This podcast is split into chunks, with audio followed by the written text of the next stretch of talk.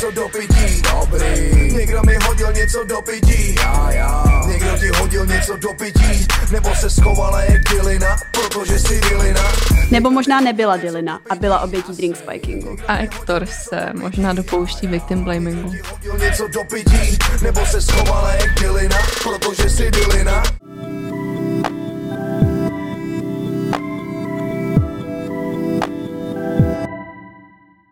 Ahoj, u dnešní epizody Beat Sexism Talks vás zdraví Magda. Betty a Verča. Dnes spolu probereme vážný, nebezpečný a bohužel velmi častý fenomén drink spiking.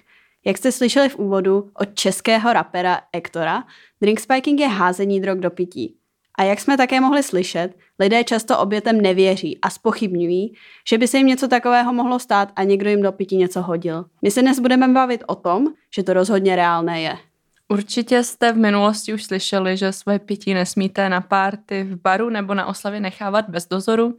Hodit vám do něj drogy je totiž poměrně jednoduchý a právě o tom se dnes budeme bavit. Co je to drink spiking, jaké formy může mít, jak se před ním chránit a případně ho řešit. A zase se tu vlastně setkáváme s tím, že tady neexistuje český pojem, takže musíme používat uh, anglickou verzi, Uh, Verčo, prosím tě, objasni nám, co ten drink spiking vlastně je.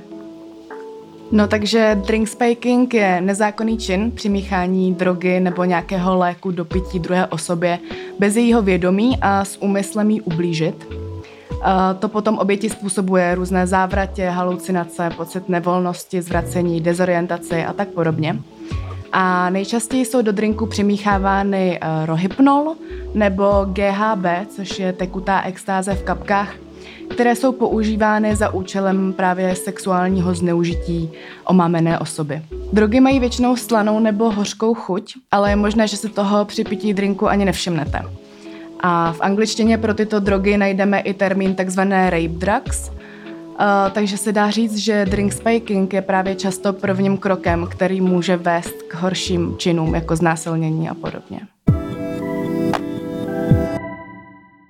Jak už Magda zmínila na začátku, bohužel případy drink spikingu často nejsou nahlášeny, jelikož se oběti právě myslí, že jim lidé neuvěří, obzvlášť pokud pili alkohol nebo užívali drogy.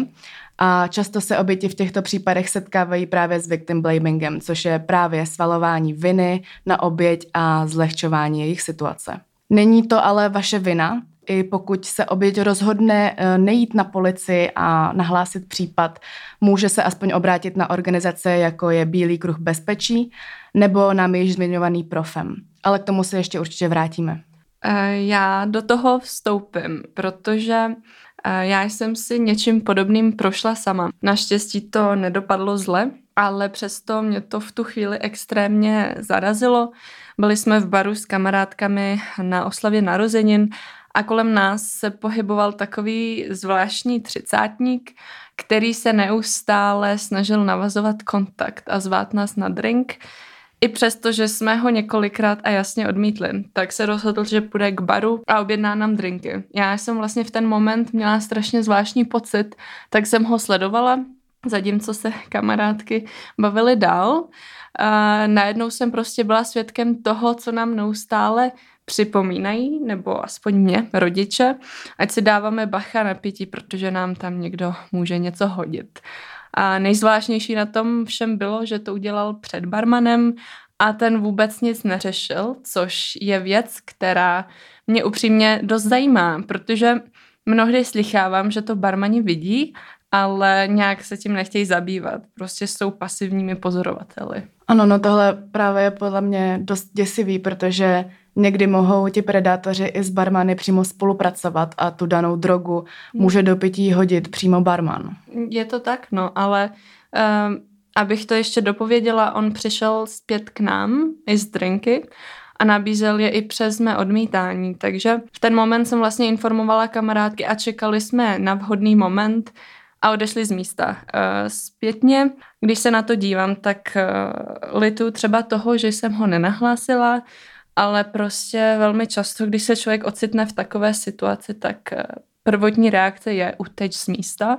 Je to jakýsi put sebezáchovy, který se teda teď snažím víc regulovat i tím, že trénuju svůj mozek na to, abych byla připravena i konat. Ve smyslu, že budu ready třeba volat policii nebo dělat něco víc, než se snažit z dané situace odejít co nejrychleji. No, no ale já jako třeba docela obdivuju, že si reagovala takhle, že si jako byla při smyslech a dávala si pozor. A tím si svým způsobem jako ochránila ty svoje kamarádky, i když jim se taky nedá vyčítat, že nevěděli, jak mají reagovat, protože každý vycítíme to nebezpečí jinak, každý máme jiný cit pro to a e, v krizové situaci se úplně nedá hodnotit takhle přísně, jako jak se má kdo zachovat. A zároveň každý má jiný přístup. Někdo uteče, někdo se brání, nebo někdo bojuje zpátky, jestli se to dá v tomhle případě použít. No a já si myslím, že vlastně většina lidí moc neví, jak tuhle situaci řešit, jak se v ní zachovat a proto je vlastně i důležitý o tom mluvit, aby jsme věděli, že se něco takového může stát. A je důležitý, že si za chvíli řekneme i to, že se drink spikingu dá určitým způsobem bránit, nebo alespoň preventivně se připravit, kdyby se to stalo. A když už se to stane, tak jsou způsoby, jak se můžeme ochránit. U Betty příběhu vlastně neskončíme. A aby jsme to více rozvedli, tak si povíme i nějaké další, které nám napsali naše sledující na Instagramu. Ono totiž hodně žen se setkala s tím, že jim v baru nebo v nočním podniku někdo hodil drogu do pití. A nejčastěji se teda motiv týká sexu, ale ani motiv krádeže není výjimkou. My jsme na našem Instagramu už o drink spikingu i hovořili, dokonce nazbírali i několik příběhů, které bychom s vámi rádi sdíleli.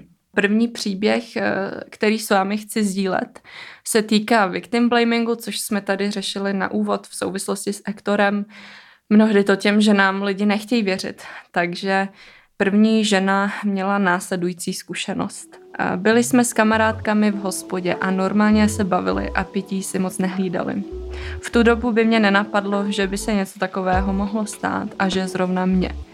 No, měla jsem jedno, možná dvě piva, víc určitě ne. Moc jsem nepila a přesto jsem po nějaké době zábavy byla hrozně mimo, motala jsem se a i když jsem přesně viděla, co se děje, tak jsem se sotva pohybovala a po chvíli se mi udělalo neskutečně špatně. Kamarádka mě pak naštěstí dovezla domů, zvracela jsem celou noc a celý další den. Druhý den jsem navíc měla takové bolesti a byla v tak šíleném stavu, že jsem myslela, že si zavolám záchranku. Naštěstí se o mě postaral přítel, ale křeče v žaludku jsem měla ještě přes týden po té události. Bylo mi zle z jídla a měla jsem bolesti hlavy. Jsem hrozně vděčná mé kamarádce, co mě zachránila. Od jedné, co tam také byla, mi bylo po nějaké době když jsem jí řekla, že mi někdo musel něco hodit do pití, řečeno, že jsem jen hodně pila a že si to celé vymýšlím. To mě dost zklamalo.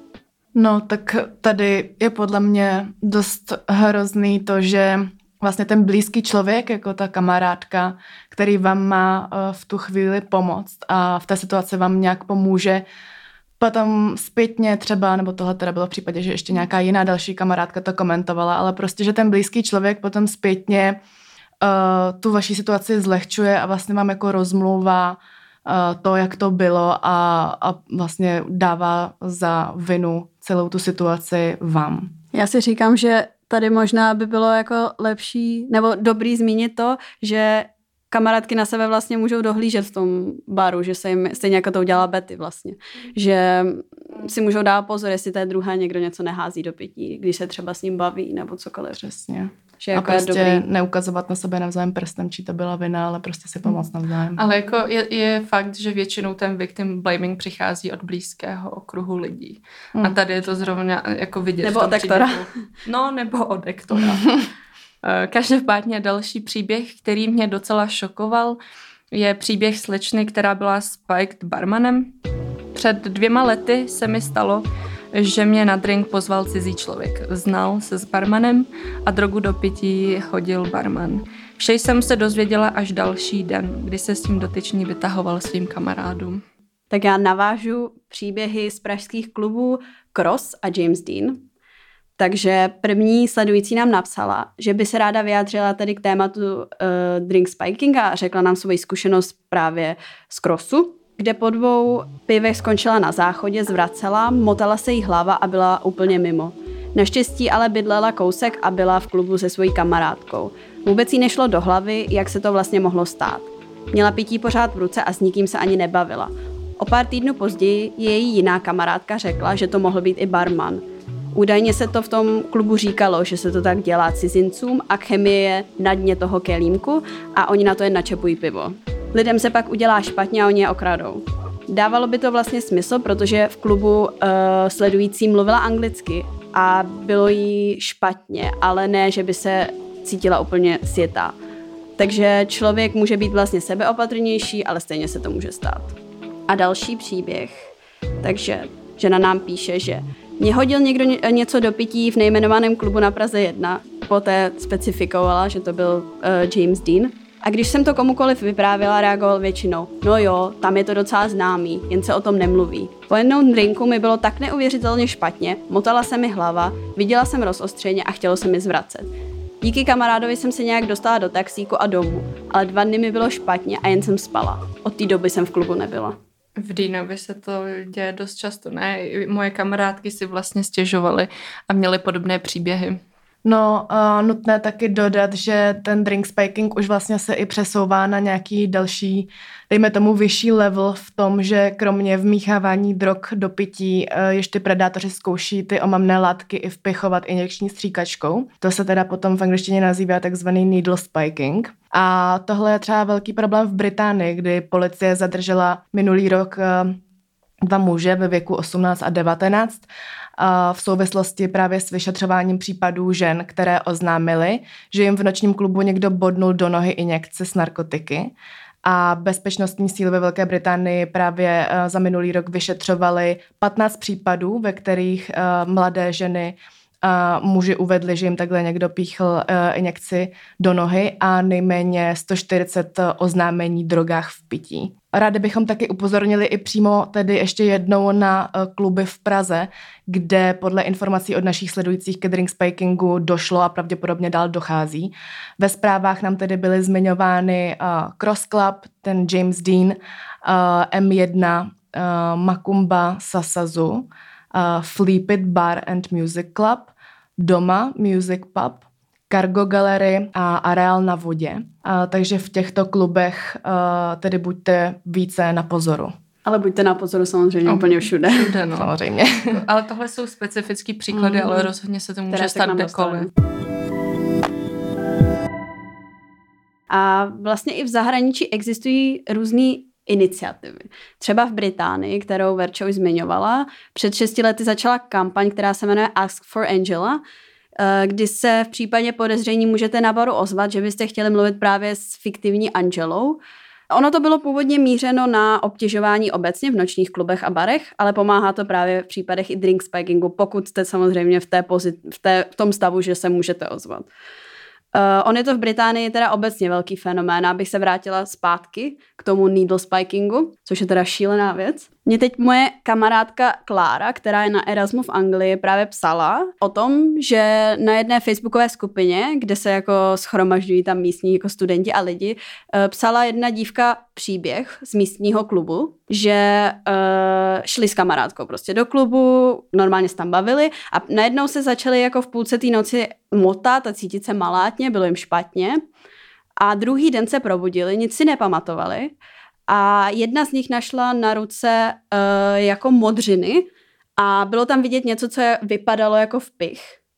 A ta druhá, když jí to potom řekla, tak vlastně si prohlídla uh, sako, který měla minulej, tu minulou noc na sobě.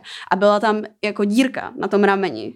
Takže jako je to úplně šílený, do jakých No, jak... jsem třeba o tomhle neslyšela předtím. No, ale jako je to šílený, do jakých rozměrů to až zachází. Jako někdo si vezme injekci a píchají lidem, jak už do té nohy nebo do té ruky. A když jako člověk opilej, tak často prostě necítí nic. A když je ta jehla třeba hodně úzká, tak to taky nemusíš cítit. Přitom na to zákon vůbec nereaguje, co vím, že v Británii se to furt třeba řeší a neví, uh, jak zacházet, nebo jako co to je vlastně za trestní čin hmm. tohle přímo? Jako... Neví se to asi, ale určitě by to nějak ošetřený musí být. Nebo minimálně nějak možná je, ale těžko se to asi dokazuje a podobně. Jak jsem zmiňovala tu iniciativu Ask for Angela, tak vlastně iniciativy nejsou jediný způsob, jak se můžete drink spikingu bránit. Můžete prevenci a ochranu vzít do svých vlastních rukou a bránit se tomu nějakým způsobem. Prvně si ale řekněme, jak vůbec můžete poznat, že vám někdo přimíchal drogu do pití, pokud to poznáte, ne vždy. To samozřejmě jde. Ale příznaky můžou být různé podle té dané látky, která byla do pití přimíchána. Často jsou to vlastně pocity nevolnosti, závratě, dezorientace, mdloby, třeba extrémní ospalost, paralýza, neschopnost chodit, mluvit, i pocit opilosti, i když jste nevypili vůbec nic nebo si nedali žádnou látku. No a asi všichni bychom chtěli žít ve světě, kde není nutno potenciální oběti vzdělávat o tom, jak drink spikingu předejít. Bohužel tomu tak není, takže si myslíme, že je i důležitý zmínit několik věcí, které vám mohou pomoci, abyste se uchránili před přimícháním drog do vašeho pití, tak určitě pijte uh, drink z láhve nebo plechovky, protože je těžší přidat drogu do láhve nebo plechovky, než vlastně do sklenice. A určitě si svoje pití hlídejte a nenechávejte ho bez dozoru, protože přidat uh, drogu trvá vteřinu, takže stačí opravdu malá nepozornost. A pokud jste teda pití nechali bez dozoru, tak ho už raději nepijte, protože si myslím, že už není bezpečný a samozřejmě nepřijímat pití od lidí, které neznáte a ve které nemáte důvěru. Pokud vlastně v ten moment eh, vypijete drink a začnete pocitovat příznaky mm, toho, že vám byla vlastně do nápoje přimíchaná droga, tak je určitě důležitý eh, požádat kamaráda, kterému důvěřujete, případně odpovědného pracovníka v tom podniku o nějakou asistenci a hned vlastně vyhledat lékařskou pomoc. To je strašně důležitý. Asi ale ta kamarádka nebo ten kamarád bude trochu jistější vzhledem k tomu, že jsme tady před chvílí mm. říkali, jo. že ty pracovníci toho klubu mm-hmm, často že ty barmani jsou můžou, ten, kdo to můžou do toho být zatažený. Jo. No. No vlastně uh, vyhledat tu lékařskou pomoc na nějakém nejbližším emergency v nemocnici je opravdu naléhavé a nutné, protože vlastně ani nevíte, jako, jaké množství té dané látky, té drogy jste požili a můžete být klidně ohroženi i na životě, protože vlastně to předávkování drogou je taky poměrně eh, pravděpodobná varianta, protože ten násilník jen těžko odhadne nějakou správnou dávku a navíc ještě často tam toho třeba nasype mnohem víc, aby jako si byl jo jistý, že, že to bude fungovat. Takže abyste drink spikingu ale třeba i vůbec předešli, tak eh, můžete si v drogerii DM nebo v lékárně koupit eh, testy, které testují přítomnost drogy v pití. Jedná se buď o formu uh, náramku nebo brčka, které se zbarví v přítomnosti té drogy. A tímto se vlastně s vámi loučíme a nezapomeňte, že je důležité si hlídat pití, i když jste v okolí blízkých přátel.